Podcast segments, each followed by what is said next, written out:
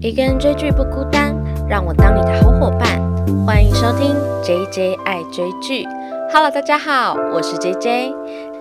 今天这集呢，要聊呃六月九号即将完结的大发不动产。那它目前已经是播到第十五集了，拜三的时候就会再播出最后一集。不知道有没有跟我一起在 follow 这部剧的听众哦？它是由张娜拉跟郑容和所主演的。那为什么我在它还没完结前呢，我就先来讲这个 podcast，就就要讲到说，其实我前几集就是在讲这个十五部防疫追剧片单的时候呢，就在那之后，我都有陆陆续续的在我的 IG。就是进行这个防疫片单交换的这个活动。那我的 IG 是 JJ 爱追剧，欢迎可以去搜寻，然后都可以留下属于你的防疫片单。那我就是在呃有两篇贴文呢，都有听众在我的底下留言，然后都有推荐属于他们在这个期间内就是可以追剧的片单。那首先呢是在我这个火神的眼泪贴文下面的这个留言的听众，嗯，他叫 J O A N N E H，他留了一个就是韩剧卧底。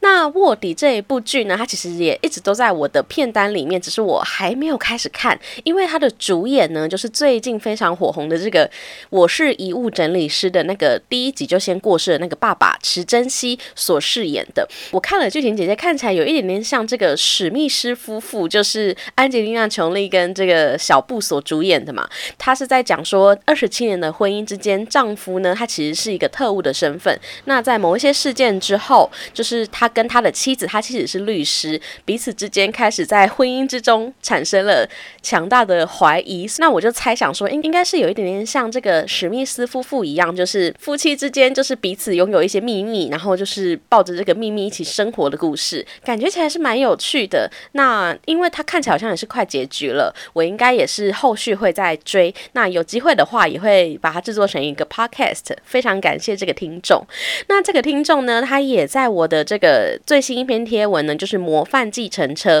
的底下，他又有在推荐我另外两部。那其中一部就是我们今天要讲的《大发不动产》。这个听众他推荐的就是一个是《离婚活动》，一个是《大发不动产》。那恰巧这两部都是我目前正在跟播的，而且都非常喜欢。一部《大发不动产》，就是因为想说啊，这个听众都推荐我的话，那我其实可以先讲。那第二个就是因为。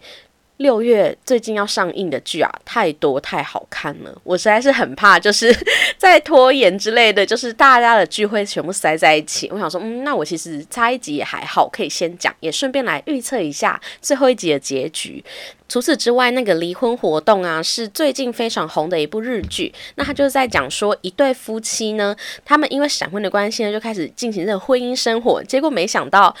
一结婚就发现彼此非常不合适，然后就开始决定要离婚。那日本呢，好像有一个词就叫做离婚活动。我们在为了签这个离婚手续之前，我们先做了一连串可以彼此就是好好的离婚的这个。准备动作可能是就是，如果你经济还没独立的话，你可以先找一份工作，或是你们可以先分配一下，就是哦，我们这个家也许要进行买卖之类的。对，就是为了离婚前所做的一连串活动，所以这是一个以离婚为前提而开始的婚姻关系。所以我就会想说啊，会不会以这种分开为前提的婚姻关系呢？其实会更加珍惜呢？我觉得还蛮好看的。目前是播到了第八集，那主角呢是北川景子，我真的觉得。她美到不行，真的很推荐大家可以去看。然后也非常非常感谢最近呢，就是日本捐给台湾一百多万的疫苗。那我觉得。我们没办法去日本游玩购物，但我们应该可以看爆日剧，对，当做一个这个台日友好的表现吧。真的非常感谢日本，真的，我每次看到相关的新闻跟报道的时候，都觉得天啊，真的是疫情期间内最温暖的新闻了。对，那除此之外呢，呃，还有一个呢，就是嗯，有一位听众呢，他叫做 I M B 零九一五二零零一，那推荐的是遗物整理师，遗物整理师也是我防疫片单里面。推荐给大侠的其中一部，那我也有帮他做一集 podcast，非常感谢这部听众再度推荐，因为《遗物整理师》真的是我到现在还是看到很多人就是说他真的超好看、超爆哭。因为最近啊，就是呃第三集警戒就是还是要延长到六月二十八号嘛，那这一部剧啊，我真的觉得非常适合在疫情的时候观看，因为它其实是有一点带你去思索生与死之间的关系的一部很好看的影集。那也是有最近的这个大势演员。李帝勋所主演，那非常推荐给大家可以去看，也非常感谢这两位听众愿意在我的 IG 留言，那分享你的防疫片单给所有的听众认识。那如果我现在在收听的听众，你如果也有你自己的专属片单的话，也欢迎可以去我的 IG 搜寻 JJ 爱追剧，可以在我的任何一个贴文下面留言，我都会看到。那有机会的话，我就可以再分享给更多的听众知道。那今天呢，就来聊这个大发不动产。那大发不动产前面有提到呢，就是由张娜拉跟郑容和所主演的。那郑容和他其实是前阵子刚当兵完，那他这应该是他退伍后的第一部电视剧，就跟张娜拉来饰演这个有一点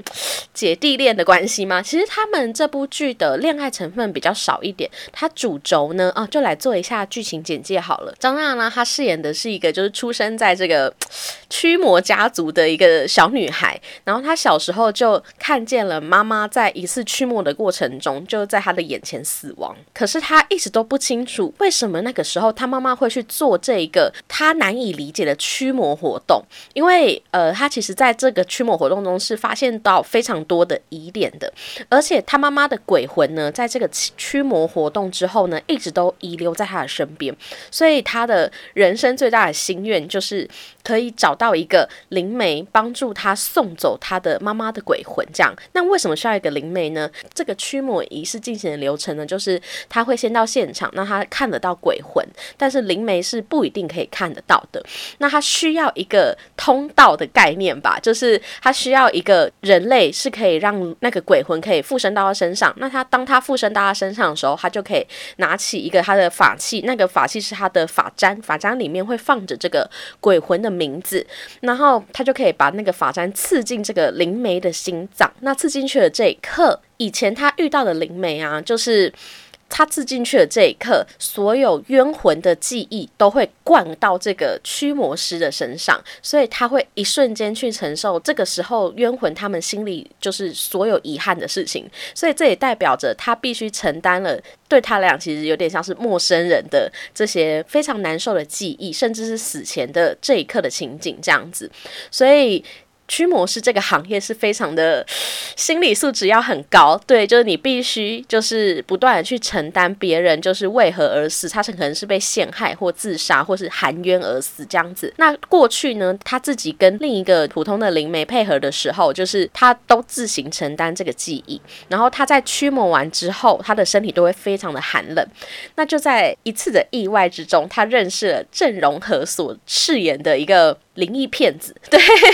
他本来是一个骗子，就是他以这个制造假的灵异现象，然后去贩售他所谓的驱鬼的装置这样子，但他实际上就是都是他自己跟他朋友一起设计了一个把戏这样子。那在一次意外之中，他就是遇见了张娜拉所饰演的这个洪志雅社长嘛，他在洪社长驱魔的时候就不小心参与到里面，结果。那个灵魂就附在了这个郑容和所饰演的无人犯身上，洪志雅就发现了啊，原来这个骗子他其实是一个灵媒。当他把这个法器刺向灵媒的心脏的时候，那些冤魂的记忆竟然全部都灌到了无人犯身上，而不是这个驱魔师的身上。所以对于洪志雅来说呢，他是一个特别的灵媒，甚至在他继续抹完之后，他本来都会很冷嘛，但是无人犯只要一碰他，他的身体就突然了很温暖，这样子就是，所以他都叫他。是他的暖暖包，对，所以他们两个人的不管是个性啊，或是能力上，都是一个强烈互补的状态，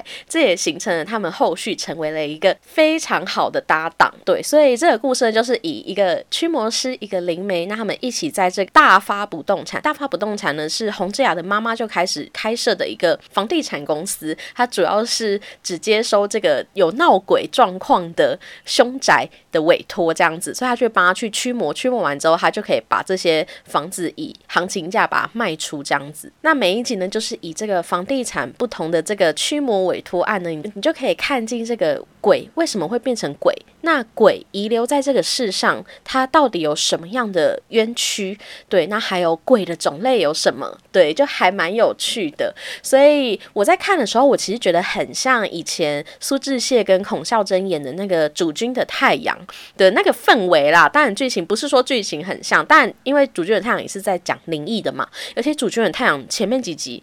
超可怕的。然后我在看大发不动产的时候，虽然我本来就还蛮爱看鬼片，可是有有几集我真的是在半夜看的时候有点被吓到。所以，所以如果你虽然是喜欢鬼片的听众啊，也也也非常希望你可以慎选一下，可能在这个午休的时候之类的，就是或者是比较白天的时候看，如果你会害怕，对，因为连我真的是看了好几周，突然觉得呃，怎么那么可怕这样子。所以它从前面的铺陈啊，到后面现在都快要结尾了，其实我都觉得这真的是一部出乎我期待的好剧诶。老实说，我本来对于郑容和跟张娜拉的作品关注度没有这么高，所以我。没有太感受到他们两个人合作之间会产生的火花，然后以至于我在看的时候，其实没有说真的哦很抱期待。可是没想到一看之后发现，哎不得了，其实非常好看，而且我大概是从七八集开始看吧，然后就真的是一集接着一集下去，这样顺顺的看，就真的很好看。那为什么好看呢？呃，刚才剧情简介就差不多就是一个驱魔师跟一个灵媒，然后他们一起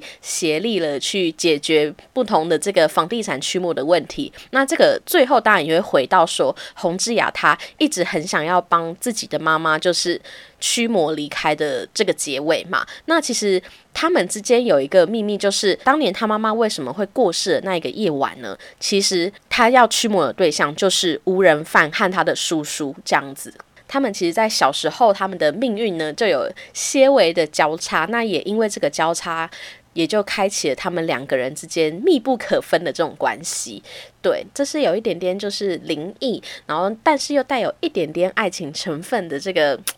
浪漫喜剧吗？对，还蛮好看的。那接下来呢，我们就可以来聊一下这部剧喽。那第一个呢，是大家有想过，就是为什么它的场景是？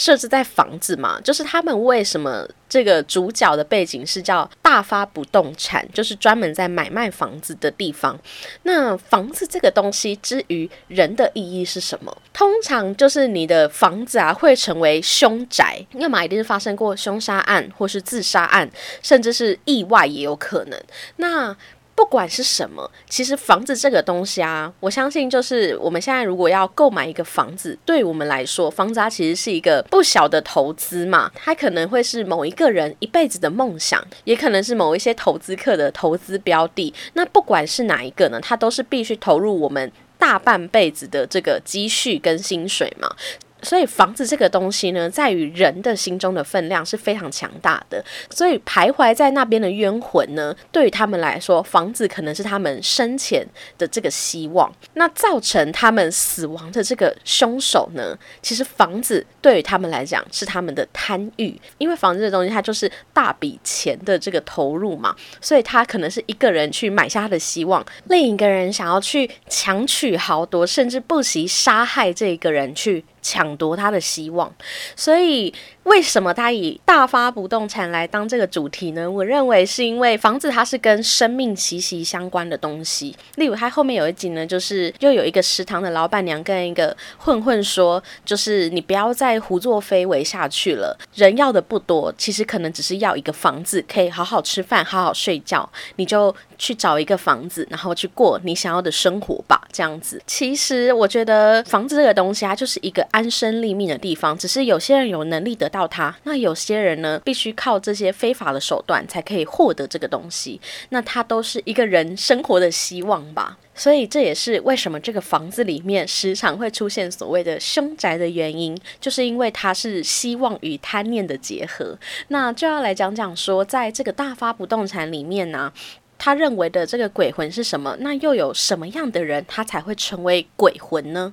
这出戏呢，其实洪智雅的妈妈洪美珍啊，她一直有一段话是贯穿在这整出戏里面的，那她就刚好可以来解释。鬼魂到底是什么东西？所谓的鬼呢，就是亡者，他没有了躯体，他只剩灵魂流浪在人间，就像下着暴风雨的日子，只穿着贴身衣物在户外，因为有难过委屈的事才走不了。让他们忘掉一切，到温暖的地方生活吧。这段话呢，是一样，也是驱魔师的洪美珍跟他的女儿洪志雅说的。这这也是他们为什么成为驱魔师的原因，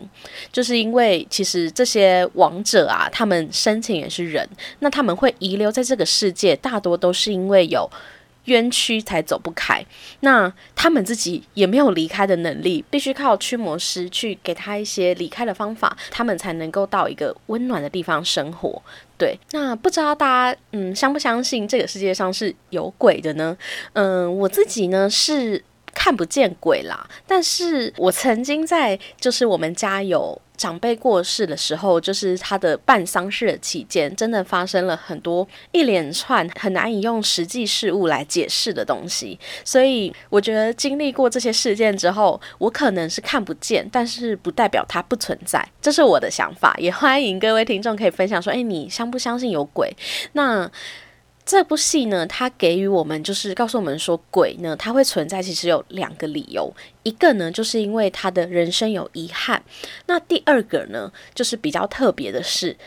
它可能是因为人的执念所存在的。那前半段，其实他们接受这些驱魔案件的时候，这些鬼魂大多都是以这个冤魂的姿态出现。那他们会成为冤魂，其实我觉得这部戏其实让人家有点觉得有点悲伤诶，因为大部分成为冤魂的人都是好人。那像刚才前面讲的，就是大多数买了这个房子的人啊，他们都是买一个希望嘛，所以他们其实大多数都是善良的人。那反而是这些加害于他们的这些人，才是应该要被驱离开这个世界。所以其实你在看。看前面的案件的时候，你会觉得其实人比鬼啊，真的还更可怕。而且他其实就是有讲到非常多关于房子的议题。一个当然就是有些人会炒房炒到出人命嘛，就是。那些投资客，他们可能有一些房屋诈骗的行为，以至于屋主就是虽然买了房子，但其实后来发现啊，房子原来不是他的之类的这种诈骗案出现，或是呢，也有非常共同的，就是长照的议题。像其中有一个案例，就是因为有一个长期卧病在床的爸爸，他不想拖累女儿，所以他就选择了就是跑到一个没有人知道的地方自杀。但是就是因为他的自杀是没有人知道的，然后他的冤魂呢，就一直遗留在这个他曾生前住的。这个房子里，然后以至于他的儿子女儿都不知道到底发生了什么事情。那在这个案件里，也是凸显了长照的议题，甚至呢，其实也有关于就是。房屋之间的歧视的问题，就是我们有分为富人区跟穷人区嘛。那有一集就是因为富人区跟穷人区他们一起盖在同一个区块，但是他们中间呢，为了区隔他们的贫富，所以他们盖了一个栅栏。那就是这一个栅栏害得一个小女孩，她跨越这个栅栏的之后呢，她就是不小心受伤死亡了。所以其实前半段的这些驱魔案例啊，它不只只是单单的驱魔案例，你可以从这些。受害的冤魂之中，又可以去一窥，不只是韩国的社会议题，其实我觉得套用在台湾，就是跟房子相关的炒房啊、贫富差距啊，或是长照议题啊，就是它其实都探讨的还蛮广。那其实前面这个有冤魂的这个鬼魂啊，要驱离还算容易。那它驱离的方法有第一个是最开始剧情简介有讲，就是洪志雅，他就是拿着这个法簪，他可以刺向灵媒的。心脏，那它可以一解这个冤魂的冤屈嘛？但实际上，这个冤魂的冤屈这件事情是没有被解决的。他只是被他暴力的驱离，然后这个冤屈就会留在灵媒或是驱魔师的心中，然后他们去帮他完结这个遗憾。但是第二个呢，也有像刚才提到的阶级富人区跟穷人区的那个案例，就发生过那个鬼魂的妈妈来到了现场，他跟他的。化成冤魂的孩子之间，就是彼此沟通之后化解了这个遗憾。他甚至不必出动驱魔师跟灵媒，这个鬼魂就自然而然的消失了。所以，其实看到这的时候，我就会想说：，诶，那前面需要驱魔师去帮他驱魔这件事情，会不会有一点点太自作主张了？其实他也可以做到，让就可以让冤魂自己去。做到和解这件事情呢？第三种驱鬼的方式呢，就是刚才提到的第二种鬼魂，就是人类的执念可能会留下的鬼魂。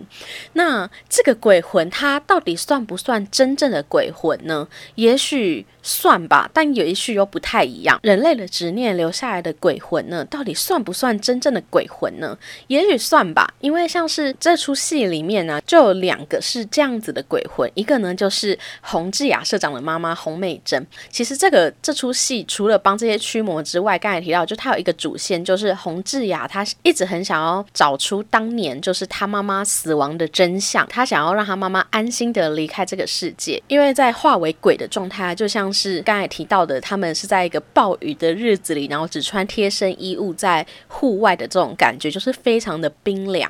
他的妈妈呢，虽然一直留在他身边，可是他到最后面，哎，我其实要开始爆雷了。我虽然到已经录了有一阵子，对，所以如果你很害怕知道他最后这个解谜是什么样的话，你可以先按下暂停，可以把后面的部分看完。那看完的话，再欢迎回来听我这个 podcast。那我继续就是讲下去。那他妈妈呢，就是后面发现，其实他会遗留在这个世上啊，都是因为洪志雅对他还有深深的亏欠，还有罪恶感。跟执念，那为什么会有这个罪恶感跟执念呢？到故事的后面的时候，就有提到，其实洪志雅的妈妈会过世呢，其实是因为当年他妈妈为了要驱一种鬼魂，它叫做鸡子鬼。这个鸡子鬼呢，通常发生于就是某一个地区发生了强大的灾难，然后这个灾难一次聚集了。非常大量的冤魂，然后这个冤魂它就会合在一起，变成一个叫做鸡子鬼的东西。那他被他附身的人呢，他就会呈现一个无脸的状态。只要鸡子鬼到的地方啊，都会有灾难的发生。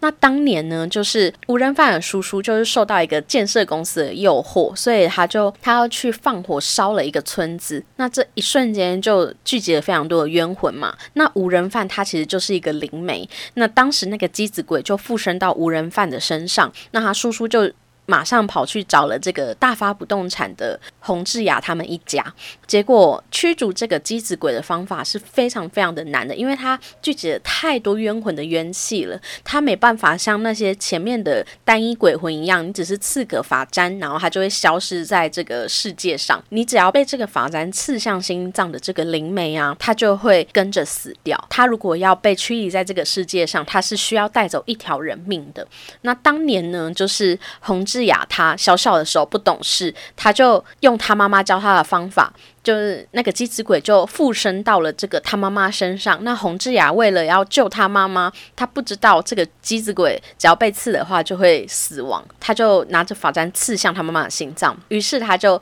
杀掉了他的妈妈。那同时这个机子鬼消失了。可是其实也就在当年这个事故的时候，无人犯跟洪志雅他们之间好像产生了某种秘密的连结吧，所以才在后来的最新这一次的这个驱魔事件里面，他们可以共。同的去抵抗机子鬼，对。那刚才前面讲到了，就是后来洪志雅就是发现说啊，原来他妈妈会一直遗留在这世界上，都是因为他的执念，因为他本来是忘记了这个当年发生的这个真相，是后来突然才想起来的。所以他当他想起来那一刻，他真的非常非常的痛苦，就是都是因为他的关系，他让他妈妈承受像鬼魂这样子的遭遇，然后也无法投胎转世这样子。那他其实会发现这件事情，也是因为就是其中有一个配角，就是刚才说的清河食堂的老板娘，她一直都在找寻她的儿子，然后等到她儿子回来的时候，已经是一个冤魂的状态。儿子是发生了公安意外，所以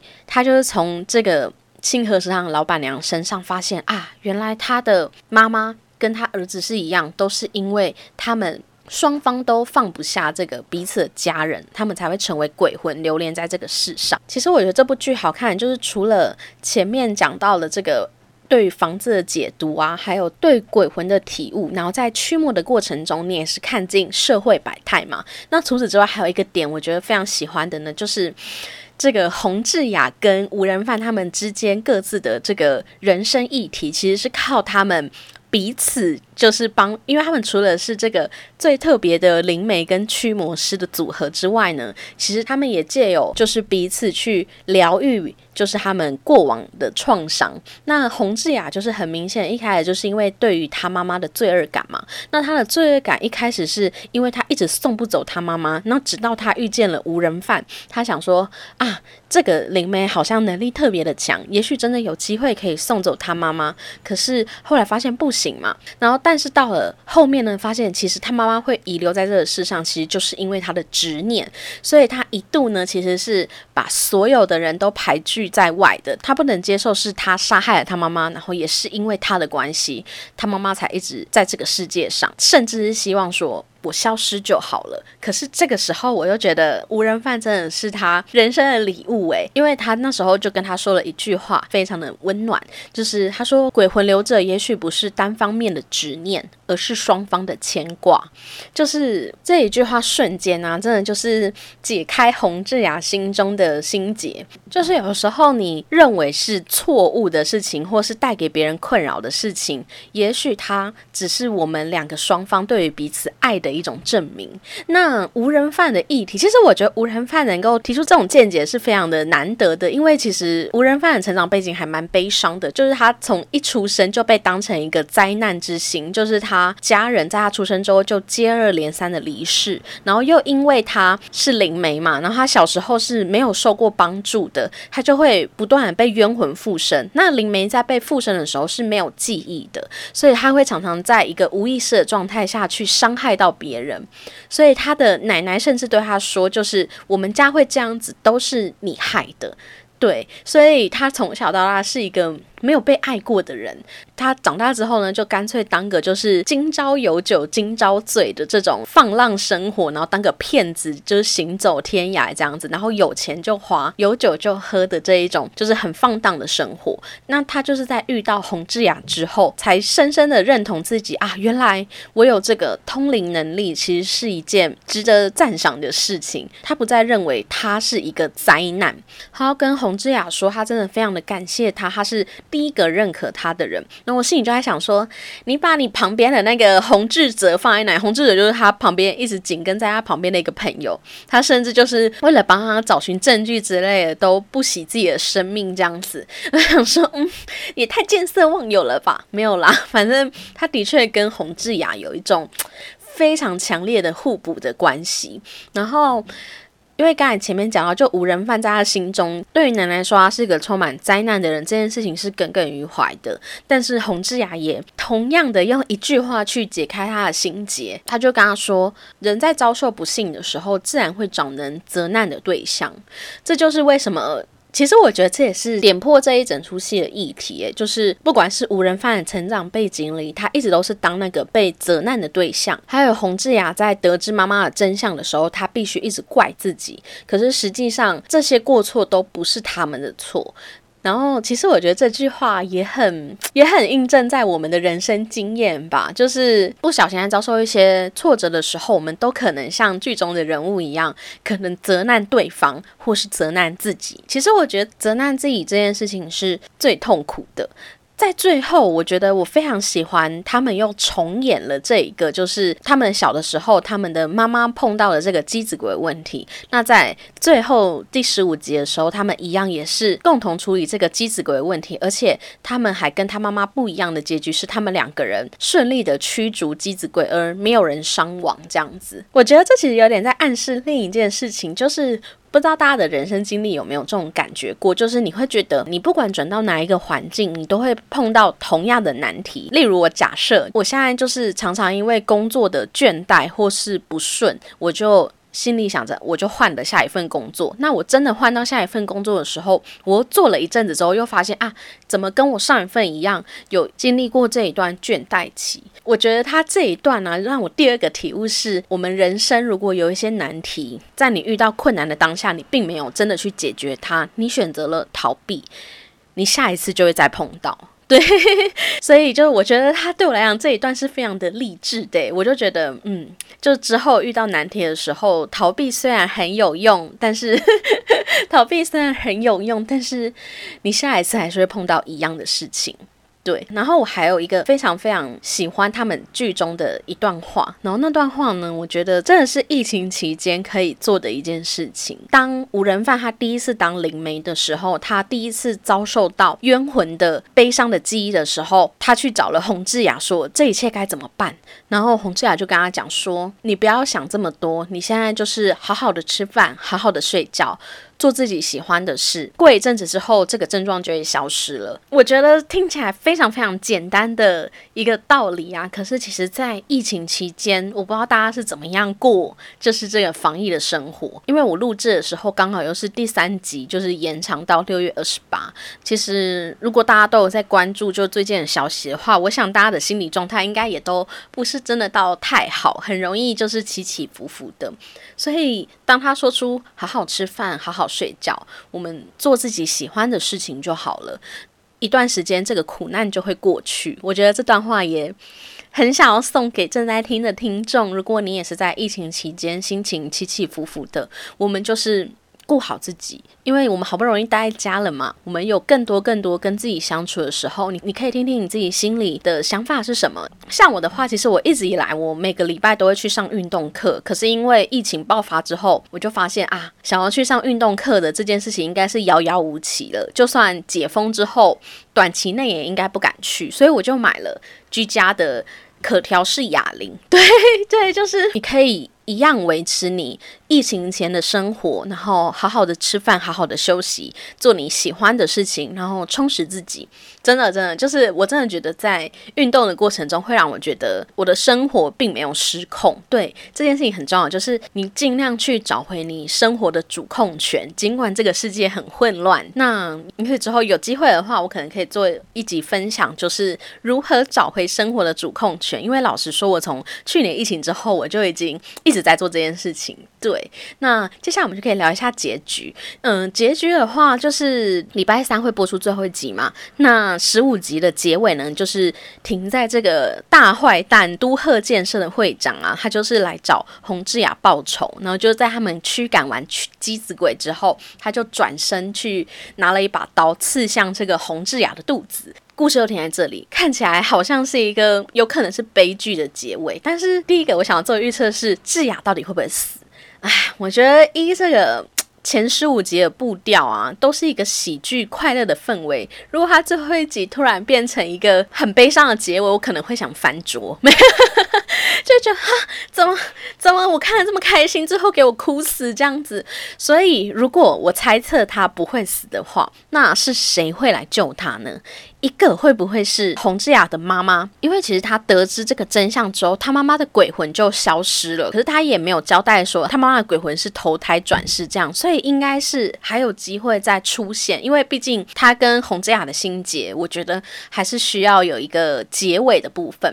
所以有可能是他妈妈会像前几集一样突然出现来救他吗？然后还是第二个是躺在一旁的无人犯突然醒来拯救洪志雅呢？虽然我觉得。洪志雅的妈妈来救他的几率高一点，但我私心是希望是无人犯起来，因为如果是无人犯来救他的话，应该也代表着就是洪志雅他已经脱离他妈妈的伤痛，他不再需要一直靠他妈妈的帮助，而他的。人生也出现了一个可以扶持他的人，就是无人犯。他们是一个最佳的 partner。那接下来应该是出现都鹤城这个大坏蛋被抓的戏嘛？但是他被抓是怎么被抓呢？我觉得很有可能是朱经理他是有所防范的，因为他洪志雅跟无人犯要离开的时候，朱经理看他的眼神就是有一种不舍跟好像预告会发生什么事的感觉，所以我觉得也许他早就跟警方有联系。或是他其实跟在后面，以防万一这样子。那最后当然是希望，就是智雅的妈妈可以跟智雅有一个非常圆满的道别，然后他妈妈可以真的去到一个温暖的地方。对。大发不谈真的算是我最近看起来就是有点出乎我意料好看的戏，而且它是越看越好看的那一种，所以我真的很期待最后一集的结尾啊！拜托，就是